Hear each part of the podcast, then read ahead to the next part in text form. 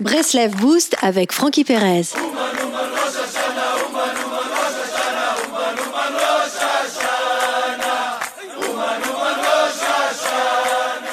On parle beaucoup de la hitbo des doutes. On m'a dit qu'il fallait parler à Hachem et je trouve ça un peu bizarre.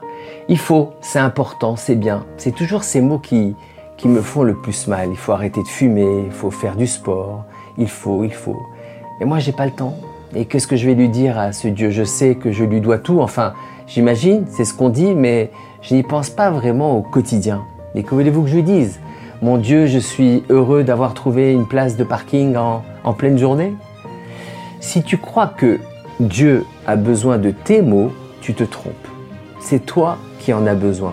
Le but est de se lier à une source d'énergie pour fonctionner, de trouver l'essence pour alimenter son, son essence à soi. Parle à Hachem comme à un bon ami. Parle à Hachem et dis-lui euh, ce qui te passe par le cœur et, et par la tête. Lève la tête et dis quelques mots. Joins ton souffle à, à ton cœur et sors la plus belle prière. Injecte quelques secondes d'éternité dans cette course contre la montre.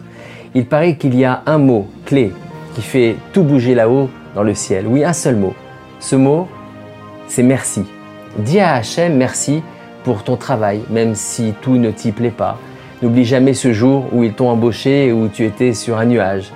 Dis merci pour euh, ton mari ou ta femme.